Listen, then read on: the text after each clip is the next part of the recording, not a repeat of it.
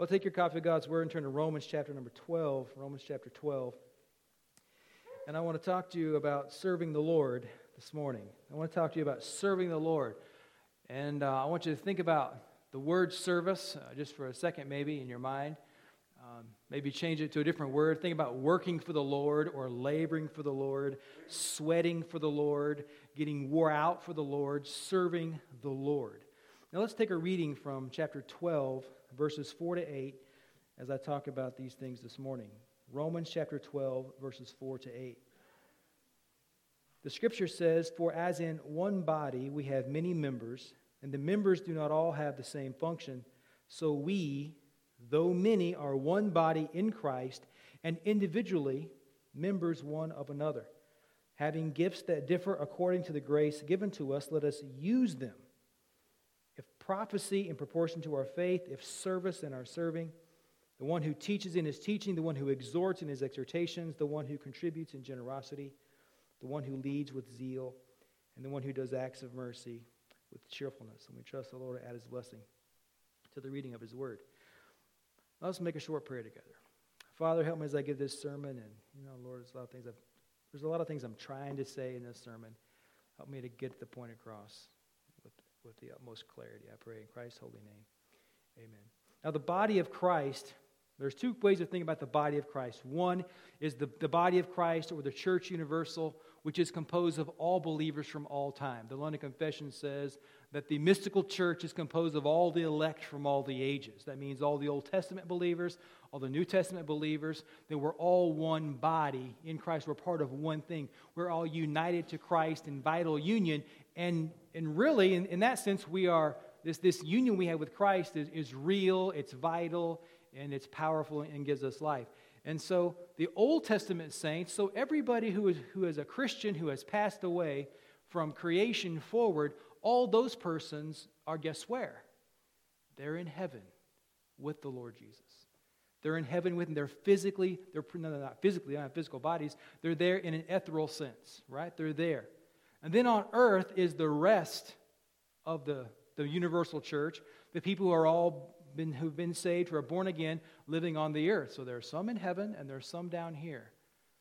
But amongst those people who are here on the earth, there is a thing called the visible church. The visible church or the local church. Now, the local church on earth is, not, is composed in a little different way than the universal church. All you have to do to be a part of the universal church is you got to be born again. That's all it takes. So, the universal church is not called the Presbyterian Universal Church. Hallelujah for that. it's not called the Baptist Universal Church, although I wish it was, don't you? it's not called the, the Pentecostal Universal Church. It has, it has no denominational marker, it's just the body of Christ. But here on earth, amongst the local churches, it's not quite the same way. It's not quite the same thing. It takes two more things to be a part of a visible church or a local church than just being saved. It takes two more things.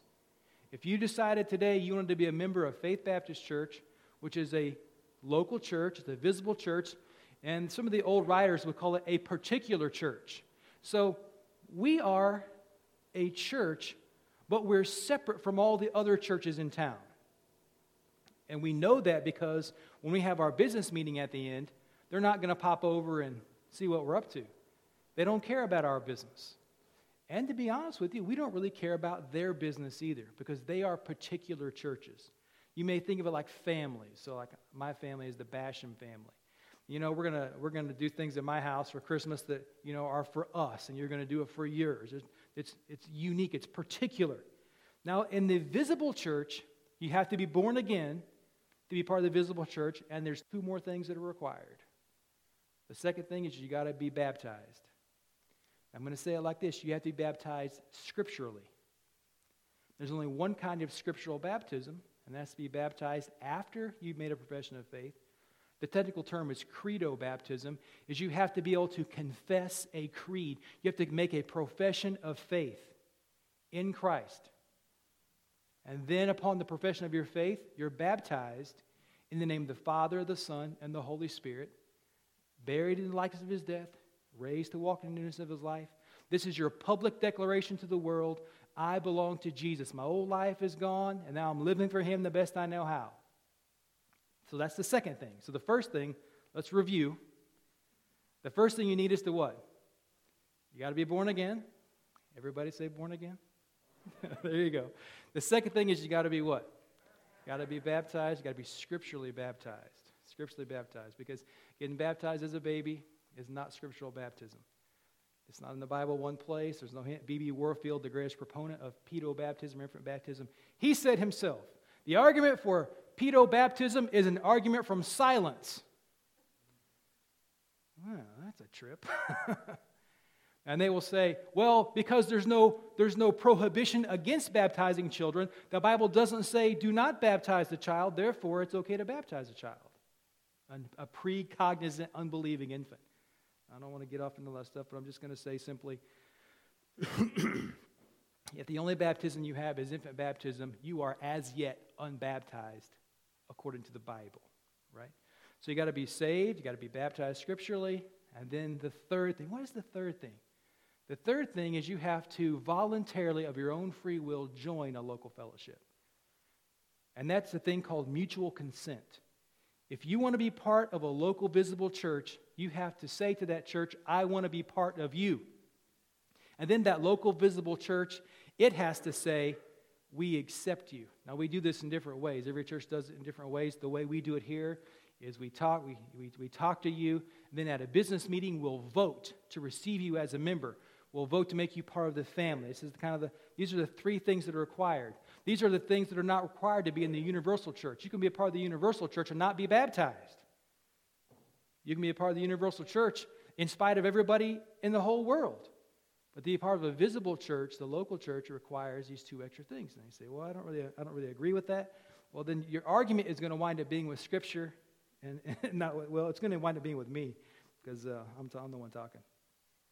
Now, the local church does things that the universal church cannot do. The local church does things that the universal church cannot do. And here's what it is the local church can assemble every Lord's Day. It can assemble every Lord's Day. The universal church cannot assemble every Lord's Day because the universal church, they can't all get together every Lord's Day. Now, why is that? Because a lot of them are where? And a lot of them are where? I'm pointing down, I don't, I don't mean way down. they're, they're on the earth. Now, the local church can assemble, the local church can fellowship together.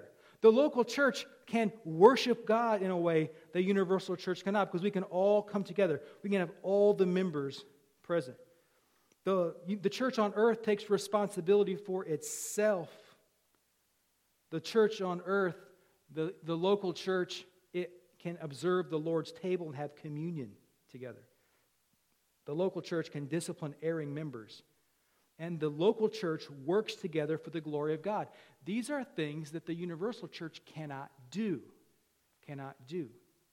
But only the local church on earth can do these things. So the, the local church has some benefits that the universal church, or some, some, op, some opportunities that the universal church does not have.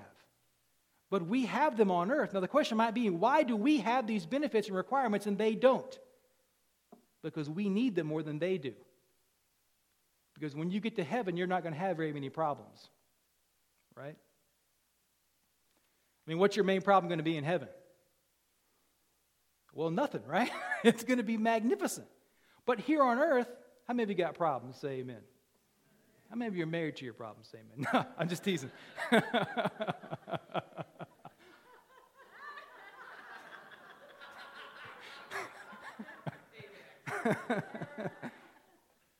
move we convene the discipline committee. so on earth, you, but we have problems on earth, so we need, we need each other to get through these problems. We need one another. We need one another. And I'll get to this in a little bit. Now, within the local church, this is the place where we receive the benefit of Christ's ascension gifts. Now, I read this to the guys yesterday at the Bible study. Turn to Ephesians chapter 4 and listen to this reading here. This reading. These are, this is a description by the Apostle Paul of the gifts that Christ gave to the visible church when he ascends back to heaven. Verse 11, Ephesians 4 11.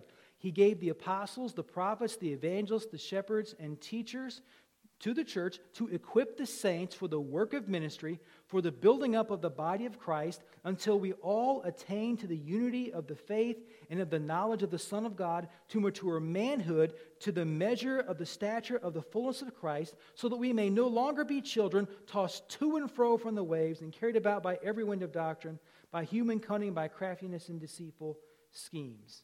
So the local church has these, these particular gifts. Now, it mentions prophets, apostles, prophets, and evangelists. My own particular opinion about these is that, no, this is no, this part, this is kind of a universal opinion. Apostles and prophets, as an office, these offices have passed away.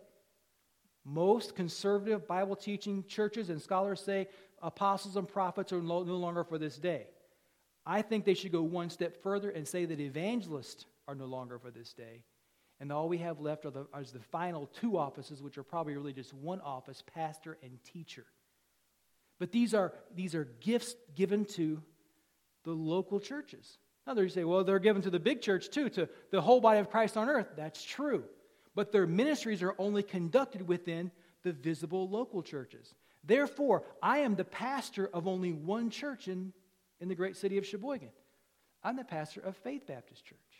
And only the members of Faith Baptist Church should really pay attention to what I say because I'm their pastor. The people who go to Life Worship Center or to St. Paul's or St. Thomas's or St. John's or St. Mary's or any other church, they don't have to listen to me at all because I ain't their pastor. You could think, you could think, of, you could think of it like this I ain't their daddy. You say, well, that's a weird thing to say. Well, you have to think about these terms that are used to describe a pastor in the New Testament. The three, the three words that are used to describe a pastor is, is, uh, is uh, I have to ask Michael for help probably. It's, it's presbyteros, it's presbyter, and what's the other one? Do you remember? I don't remember. One, one talks about elder. I can't remember the word for elder. There's bishop, elder, and pastor. The Greek word for pastor is poimen, which means to tend sheep. Presbyteros is, is bishop, and then elder. What is elder? Must be Terry. That must be the Greek word. But the idea of being an elder is a fatherly oversight of a congregation.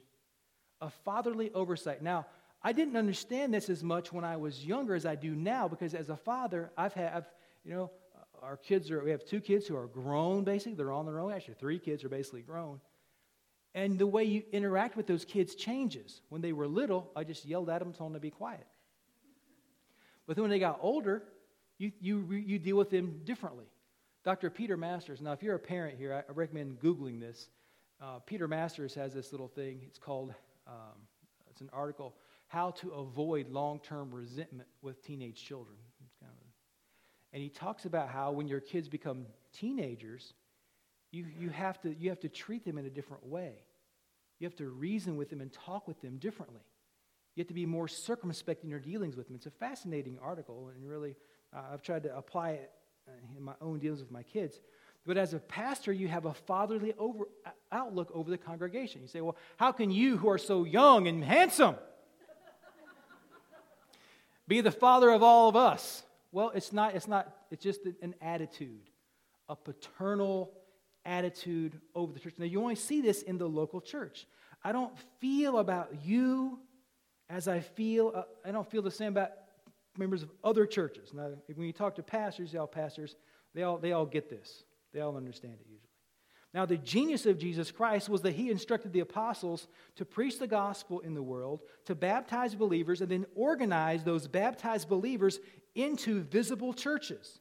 Now, the visible church is an outpost from heaven, and whenever there's a low, and that's how Christianity has spread across the world because of the establishment of local churches. It's an outpost, it's there for a long time. The life of a church is about 80 years. 80 years. And you can touch a lot of lives in 80 years. So these visible churches have spread across the world, keeping Christianity going decade by decade and century by century.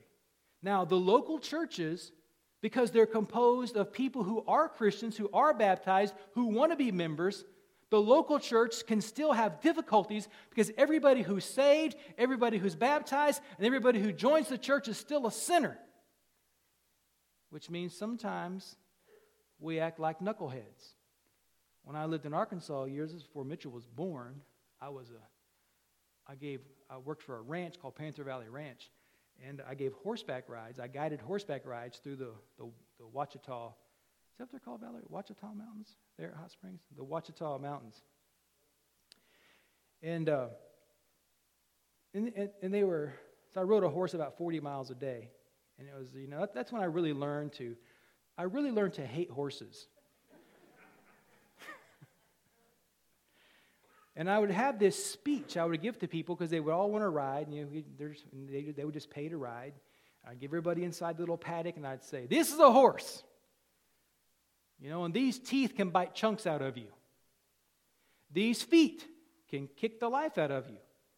I said, These are dangerous animals. And the worst part about them is you never know when they're going to act up. Because you can be riding along on your horse, just clumpity, clumpity, clumpity and all of a sudden, that horse take a, get a wild hair or get a burr under his saddle and just start crow hopping. And I'm not going to illustrate that, but just choo, choo, choo, and try to buck you off.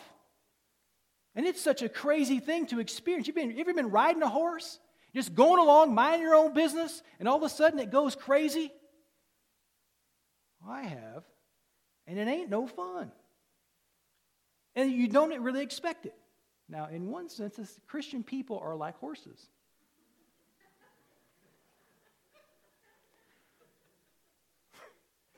They're great. Aren't Christians great? But every once in a while, one of them will get a little bit saucy.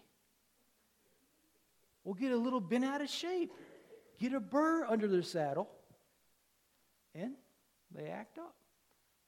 And, and, and sadly, that's all, that's all people think about churches sometimes. Eh, people always acting up. Well, anytime you have a church, you're going to have difficulties.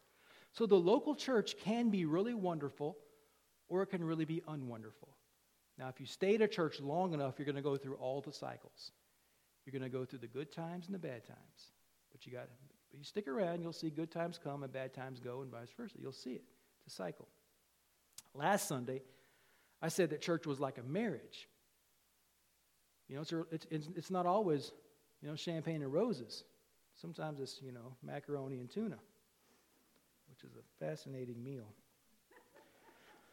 Now, so the local church, Paul writes here, and he says the local church is a body. As we have one body and many members. Now, in this local church, there are people there who have giftings, who have functions. Now, the gifts or functions that Paul mentions in Romans 12 and that he mentions in 1 Corinthians 12, these functions, these gifts, are for the primary benefit of the local church. The primary benefit of the local church.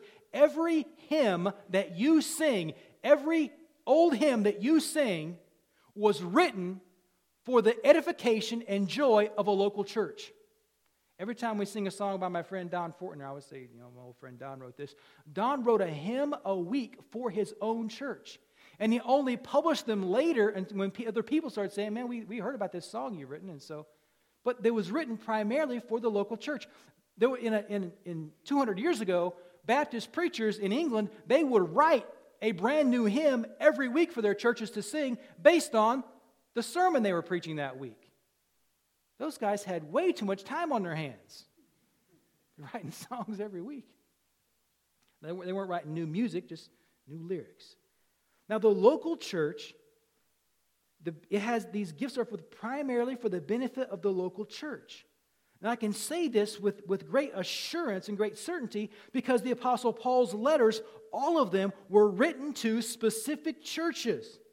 And then in the book of Acts, it shows us the establishment of individual churches and the importance and the priority of individual, localized, visible churches. And then in the history of the Christian church on the earth, we see how the early church leaders and scholars were men who served the body of Christ, aka the visible, particular churches to which they belonged.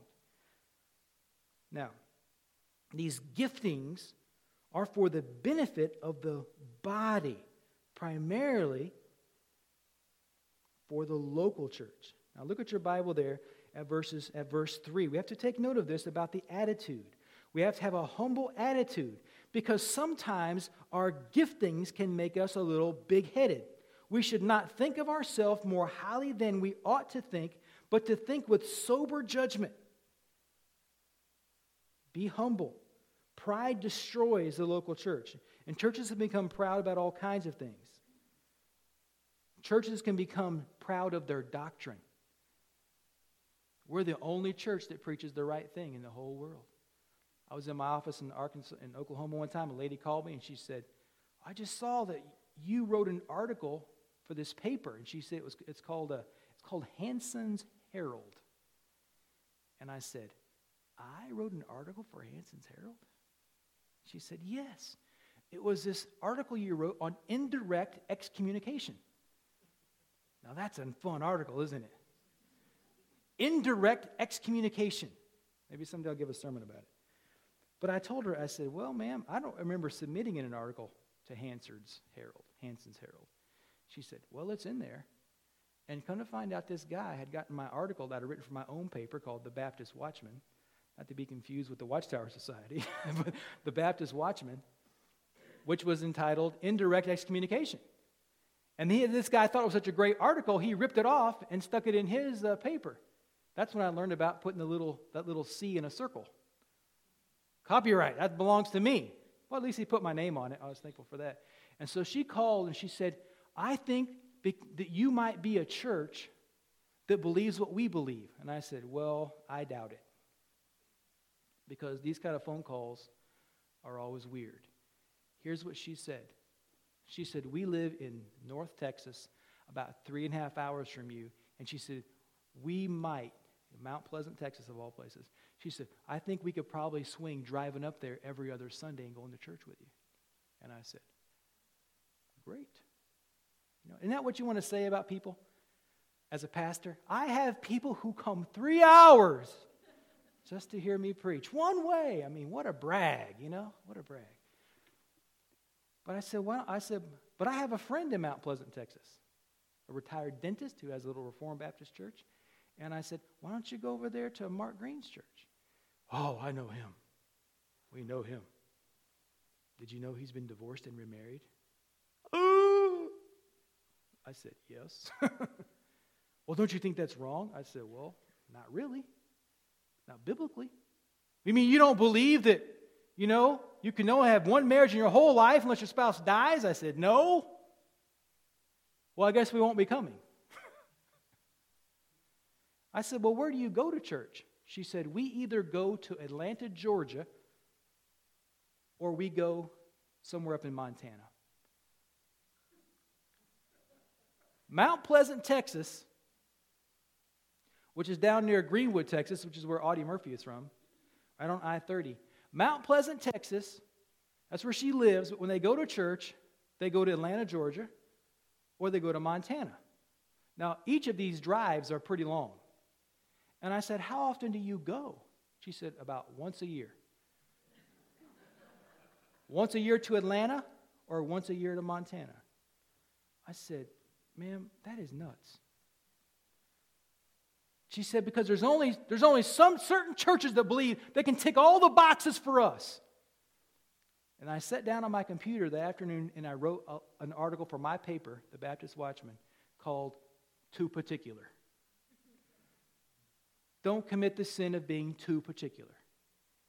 Because she had gotten too, but these, but you know, but this is what happens to people. They become so arrogant, so proud proud of their orthodoxy. Churches have become proud about all kinds of things. Churches have become proud of their, of their property. They can be, become proud of, proud of, their, of their financial assets. This is a problem with the church of Laodicea. They said, We're rich and we don't need anything. But they didn't have Christ. They had lost the essential presence of Christ. And so you have Christ there in that in the reading I told you last Sunday, standing outside the door knocking. Christ, picture in your mind, Christ knocking on the door of the church saying, Please let me in. What if we're here gathered here worshiping and we hear a knock on the door and it's Jesus saying, hey, I want to come in. And like, I don't think we could. Uh, we're too good for you, Jesus. We can't really take you. You know, you don't have all your doctrinal stuff like we like it. To say churches become so arrogant. You say, well, how could somebody become so arrogant? This is the fallen nature. Remember Peter? Jesus says, I'm going to go down to Jerusalem and they're going to kill me. And three day on the third day, I'm going to rise again. And what does Peter say to him? Jesus, you don't know what you're talking about. No way. People have become very arrogant. Churches can as well. Now, the way you can spot a church that is becoming arrogant is that they begin to ignore God's word. They begin to ignore God's word. This is when they become too arrogant. They don't want to listen to God's word. And God's word's the Bible. And so, for us as a local, visible, particular church, we need to double down in our devotion to God's word as a church and as individuals. We need to embrace what Paul says in Romans let God be true and every man a liar. Now, as a preacher, there's a certain level of, uh, I don't know how to say it. You know, it's like this if God's word said it, that's enough. If, if, if I can show it to you from God's word, that should be good enough, right? If I can show you from God's word that only believers' baptism is scriptural, that should be enough, right? If I can show you eternal security from the Bible, that should be enough, right? These things, these, this should be enough to say what God's word says. Now, sometimes the problem is, is, well, if I believe what God's word says, that means that somebody that I love probably is unbaptized or might even be unsaved. And people, there's a lot of there's a lot of feelings about that. I was listening to a preacher preach one time, and he was raised in the Roman Catholic faith. And this is a very Catholic area here in northern Michigan. Way more Catholic than Oklahoma, Arkansas, or Texas or Mississippi. I mean, I was, t- I was talking to somebody this week at the, uh, at the play at the high school. After service, we are talking about being in the Advent season. And I said, You know, I don't really know too much about the Advent season. They said, What meanest this? I was like, Well, I don't know beans about it. Because down south, especially our, every county, every county in Oklahoma is majority Baptist. Every single county. Every single county in Arkansas except Nevada County is majority Baptist. I pastored in Hope, Arkansas, the birthplace. Is it birthplace? The birthplace of Bill Clinton. Hey, that's something. You can go to you can go you can go to Hope, Arkansas, and you can take a pilgrimage. Not a pilgrimage, a pilgrimage. You can go around and see all the sights, you know. You can see Vince Foster's house. I'm not going to talk about that. Vince Foster was his next door neighbor as a kid. Mac McLarty, chief of staff, Clinton's first chief of staff, all from Hope, Arkansas. And then you have Mike Huckabee, Hope, Arkansas. I pastored Bill Clinton's first cousin and Mike Huckabee's first cousin.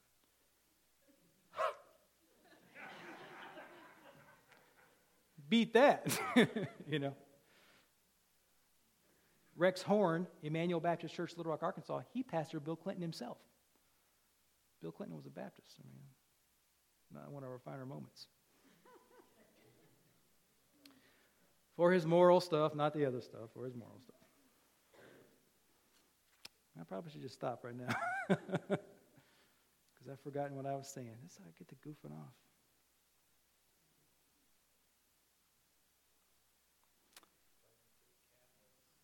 Catholics. Yeah, there's, there's, there's 50, 50 Baptist churches in Hope, Arkansas. Thank you, John. 50 Baptist churches in Hope, Arkansas. 50. That's in the city limits. 10,000 people. 50. And so it's a, it's a different world. But this preacher was preaching about, he grew up in Ohio in a Roman Catholic area. And he said the first time he, he heard the gospel, two things became clear to him. First, is that he was not going to heaven when he died. And second, that everybody he had known in his family who had passed away before him probably did not go to heaven. But that's what the Bible, the Bible teaches. what the Bible says. There's one way to heaven, there's one way to appropriate salvation, and that is through faith in Jesus Christ. There's no admixture of anything, it's through faith in Christ and Christ alone. So, in the local church, we have to have a devotion to God's word that says, I don't care if a hair lips the devil or anybody else, God's word is true. Let God's word be true and every man a liar. Now, in the church, a church, a body, is a, is a, is a, is a collection of parts. And each part has unique functions within the body. Now, this metaphor that God uses is perfect because we all know what a body is. We all have a body. And we know that our body has different parts. And some parts of our body do certain things, they have unique functions. And all these individual parts are dependent on one another. And so the local church, we need to realize that we are dependent on each other and we have we all have gifts or jobs that other people don't have. And a body in harmony and cooperation is a wonderful thing. But when parts of your body quit working, it gets kind of yucky. It gets kind of yucky. Like right like I'm to talk about that. Now, the, a body, I know we've all experienced it. I mean, you got some, some, one part of your body doesn't seem to work like it used to. Yeah. We all got them. And it, and, and it kind of annoys us. Like, I've been trying to not get bifocals for a year. I'm trying to not get bifocals. I keep doing this to see stuff here. I didn't put them down to see you guys, right? I don't want to get bifocals because we get bifocals when you're old, right? I want to stay as young as I can. So the body it starts to bother you. Now, in the local church, when parts of the body start to get sick or function poorly, it, disrupts the harmony of the whole body. And usually, churches start really good, and then they have problems as they go along. And this often happens when one member of the body, one part of the body, becomes diseased or rotten. And then the poisoned attitude can spread to other people within the local church. And this causes the whole body distress and pain. And it can get much worse if it's not dealt with. And so remember, this is a metaphor. Paul says the church is a body where members, in particular, members one of another, dependent on one another, will have certain roles to carry out. But if we don't do our jobs, if we don't fulfill our giftings, if we don't use these things, then the, the body suffers. Now, dealing with problems in the church is usually because there's something wrong with the body. And if we follow this body metaphor, here is a, a, a range of treatments you'll see in a, in a local church with the members. So sometimes there are splinter pulling. You ever had a splinter pulled out of your finger? You ever had your finger just start hurting? You're like, why is my finger hurting? You start looking at it and you find out that what? There's a little sliver of something in there. And something very small can make you very uncomfortable, can't it? But once you pull it out, it's easy. Getting a splinter yanked out is probably the easiest surgery you can have. You can even do it yourself. Or if you're a dad, you can do it to your own kids. So that's small stuff, right? But it can, it, it can be something like an ingrown toenail. More severe, cause a lot more discomfort, but can still be dealt with relatively easily. When me and Valerie were newly married, married a couple years, we, was, we, were, we were flat broke, and that ain't no joke. And she had an ingrown toenail. And I said, Valerie, she's like, Usually my dad would take me to a podiatrist, you know, and they would numb my toe and cut it out. And I said, I'll cut it out. so I tried. And when the shrieks and squeals got so high, you know, it was actually when she said, Oh God. Because that's Valerie doesn't she doesn't use the Lord's name in vain. She never just says God in a reverent fashion. I mean, when she said it, I was like, time to stop the train, baby. So it can cause some, it can cause some discomfort. It's a small thing, but it had to be done. And you keep the metaphor going. Sometimes your whole health is bad because you have the wrong diet. Churches, churches can become, can get unhealthy if they have the wrong diet. What a church needs is God's word. That's what a church needs is God's word, not platitudes, not cliches. It needs God's word. It's like vegetables. You need them. It's like a steak. You need it sometimes. You need God's word. You need the straight word of God, right? If you have a bad diet, your body gets out of whack. And sometimes maybe you have to have amputation, have something taken off. All these measures, these are all the kind of, of metaphors we find as we think about the body, the local church. Even you say, well, amputation, how does that happen?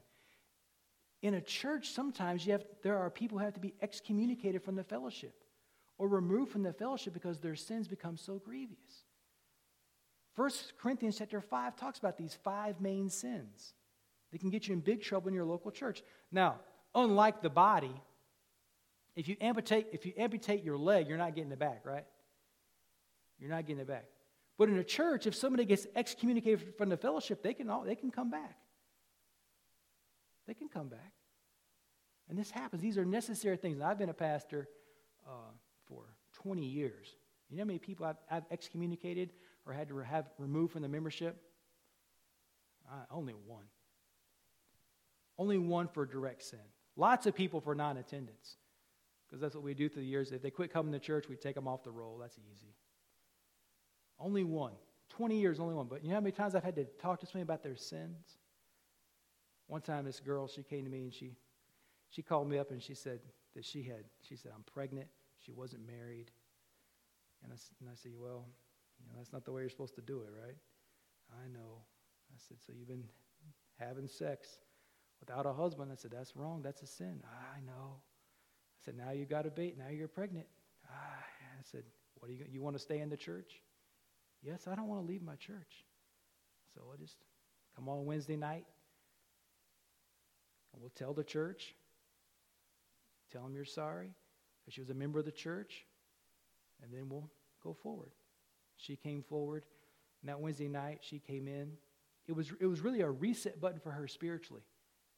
Because she had gotten away from the Lord. You don't, you don't start committing fornication when you're walking with Jesus. You see, she had drifted so far away from the Lord that she let down her moral guard.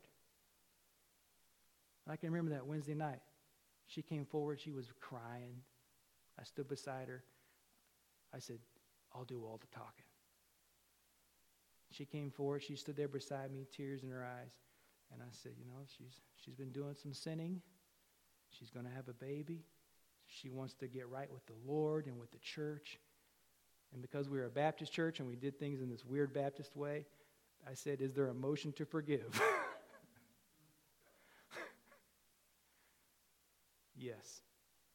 Is there a second? Yes. I said, All in favor of forgiving her, show her you forgive her. That whole congregation lined up single file down the aisle. And I watched every single person in that church come up there and wrap their arms around her neck and tell her they loved her and they were praying for her. And she was crying, and they were, we were all boo hooing. Because what had happened was there was reconciliation. A part of our body, even unbeknownst to us, had become, had become corrupted by sin. And now she wants to make, and, and then the greatest thing beyond that was we had a baby shower for her. She, she, didn't, she didn't marry the dude. He wasn't the kind of guy you want to marry, to be honest. We had a baby shower for her. And you know what those people did? They opened up their wallets and they outpoured gifts for this child. This little girl was a child of the church now. What a healing thing it was. And that's the way church, that's the way the church is supposed to function with this love and understanding because we have to look around at each other and remember that we're all sinners, right? And we have to expect somebody in the church to be sinning at any given time. Only Jesus knows the sins that we're all up to, right? We shouldn't be surprised that when, when sinful behaviors pop up sometimes. But when they do pop up, we can't just pretend they're not there. It's not good for us. When you know there's a splinter in your finger, you got to get it out. These are things that take place in the local church. Now, in verse number six, the Apostle Paul says here that these giftings that we have, they should be used. Let us use them. Let us use them. Now, it's my, my intention after Christmas is to talk about the, the gifts. There's, there's two categories of gifts there's serving gifts and there's sign gifts. And the first thing we have to talk about are the sign gifts because the sign gifts are the most abused of all the gifts. They're the most misunderstood. The sign gifts. When I say sign gifts, I mean speaking in tongues, interpretation of tongues, and prophesying, etc. The sign gifts, the charismatic gifts, these things are all so abused and misunderstood. So we have to talk about that. And then we can talk about the serving gifts the gifts that God has given to us to serve Him, how we're supposed to be as His servants. I'll talk about that probably all through January. And then I, I was hoping to finish Romans by January, but we're not going to make it unless you guys want to come back, you know, every night this week. What do you say? Well, let's pray together. Father, thank you for this time to be together, and I pray that you bless your words to our heart. In Christ's holy name we pray. Amen.